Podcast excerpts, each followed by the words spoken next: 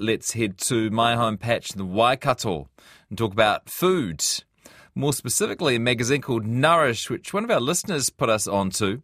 Uh, it's the creation of Vicky Ravlich Horan, who is a chef and a cooking teacher and a foodie tour leader, and also the editor of this very popular magazine Nourish, which has been published now for 13 years. It serves the Bay of Plenty and Waikato communities, and uh, now they've actually released a Nourish cookbook too. Hi there, Vicky. Hi. Yeah, this is really nice. Um, someone who listens to our show thought that we'd like to hear about you, and, and we were delighted to. Um, um, you and I've crossed paths over the years, I think, but um, we were delighted to see how that you are thriving. Um, and as I said earlier, not every region has their own food magazine, right? No, but maybe they should. Yeah. yeah. well, yes, but no doubt it's uh, hours of work. Yeah, hours of work, but um, you know, great fun, and um, if you yeah do what you love, and I mean it's it's pretty cool job getting to. Um, well, people think I just eat myself my way around, but yeah. um, it's more about the people that you meet, really, and that they're doing what they love, and to be able to share that, that's pretty exciting. Man, you must have seen a few magazines fold over 13 years. What's your secret to staying in business? Oh, I think it's really. Um, I didn't come from publishing, so I didn't. I, all the challenges that um, publishers, traditional publishers, newspapers, and magazines are having, I think it's because they uh, do what they've always done. I come from hospitality and food, and that's all about serving customers, and that's kind of the approach we've taken to the magazine. Huh, we've always kept in, yeah, we've always kept in mind who our reader is and who our clients are, and trying to please those yeah. How did you get started in the first place? Oh, a bit of a random accident, actually, yeah. like all good stories. Yeah, I um, had a couple of cafes and a catering business, and I was um, selling those, and I was looking around to for a job basically, and thought, oh, I'd start a cooking school and sort of food tours, but I didn't really want to spend a lot of money doing it, so I just um, went to a couple of um, good suppliers that I used and loved and said, look, I'll create like a glorified pamphlet. It was like an A5 um, little magazine, about 30 pages. And I said, I'll use you in the, in the recipes. We'll talk about what you do. And basically, you know, did that and um, just expected to do one and everyone loved it. Everyone wanted more. The advertisers wanted more. So they said, "When's the next one?" And so we did another one, and then we realised that maybe that was the business that could yeah. there was a gap here. Mm. And I say this with love because I love my home patch. But is there really enough? To write about each issue in uh, Waikato and Bay of Plenty when it comes to just food?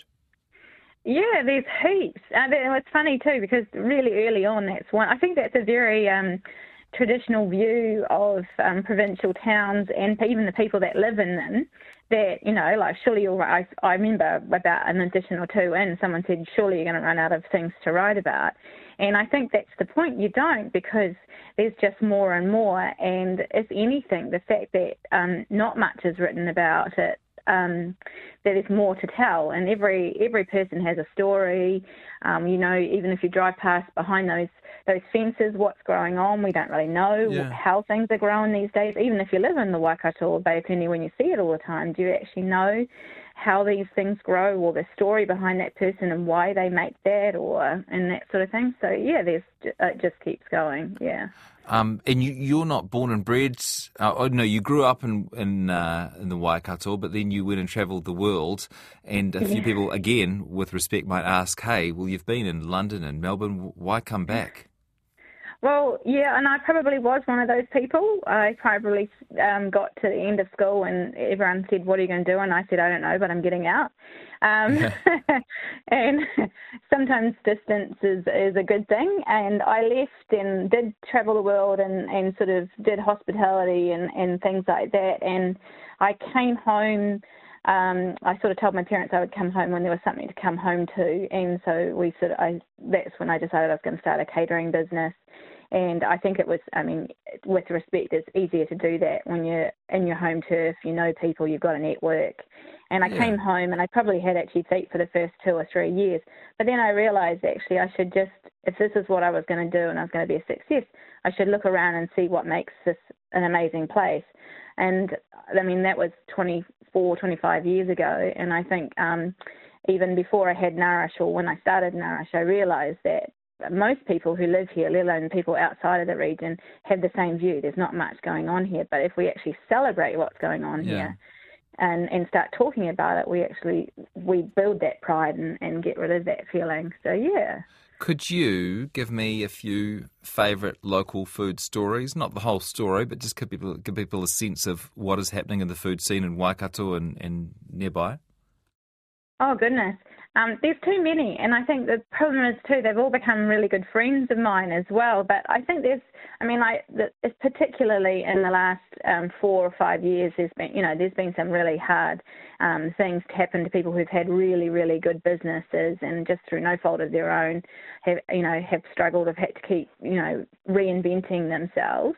Um, I think things like um, there's a couple in Raglan who own the shack, um, Justin and Alex, and they just, I mean, they just do an absolutely fantastic job. Um, and What's that, a know, cafe? Yeah, it's a cafe. Yeah. Um, Okay, but where am I going to go out to dinner in Hamilton? And Innit in Hamilton? Well, I think un, under Matt at Palate in um, Hamilton is one of the most award-winning chefs in New Zealand, and just he doesn't get quite as much kudos because he's in Hamilton. Yeah.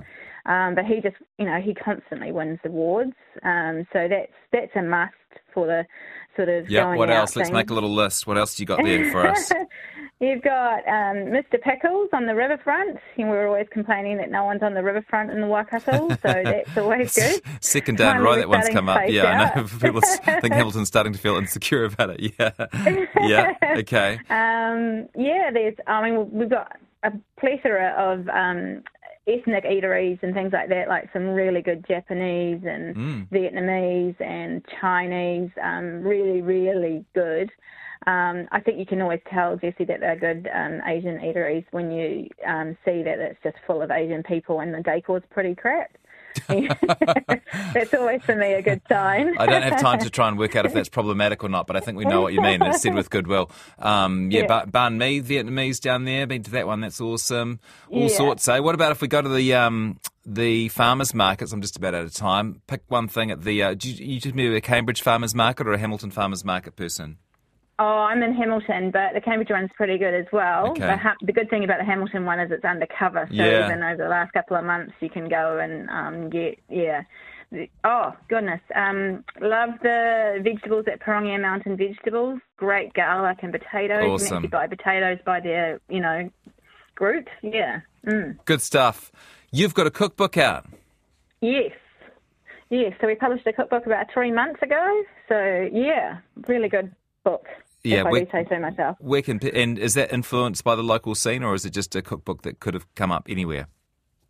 Pretty much. It's a cookbook that we want, um, we think even an accomplished cook would love because it's got great, you know, everyday recipes, but it's also that book that we think that you'll give someone who's leaving home and maybe needs a few skills. Um, so it's that really foundation cookbook. We say we want this cookbook to be filthy within a couple of months. It's the cookbook that stays in the kitchen. Yeah, good one. Yeah.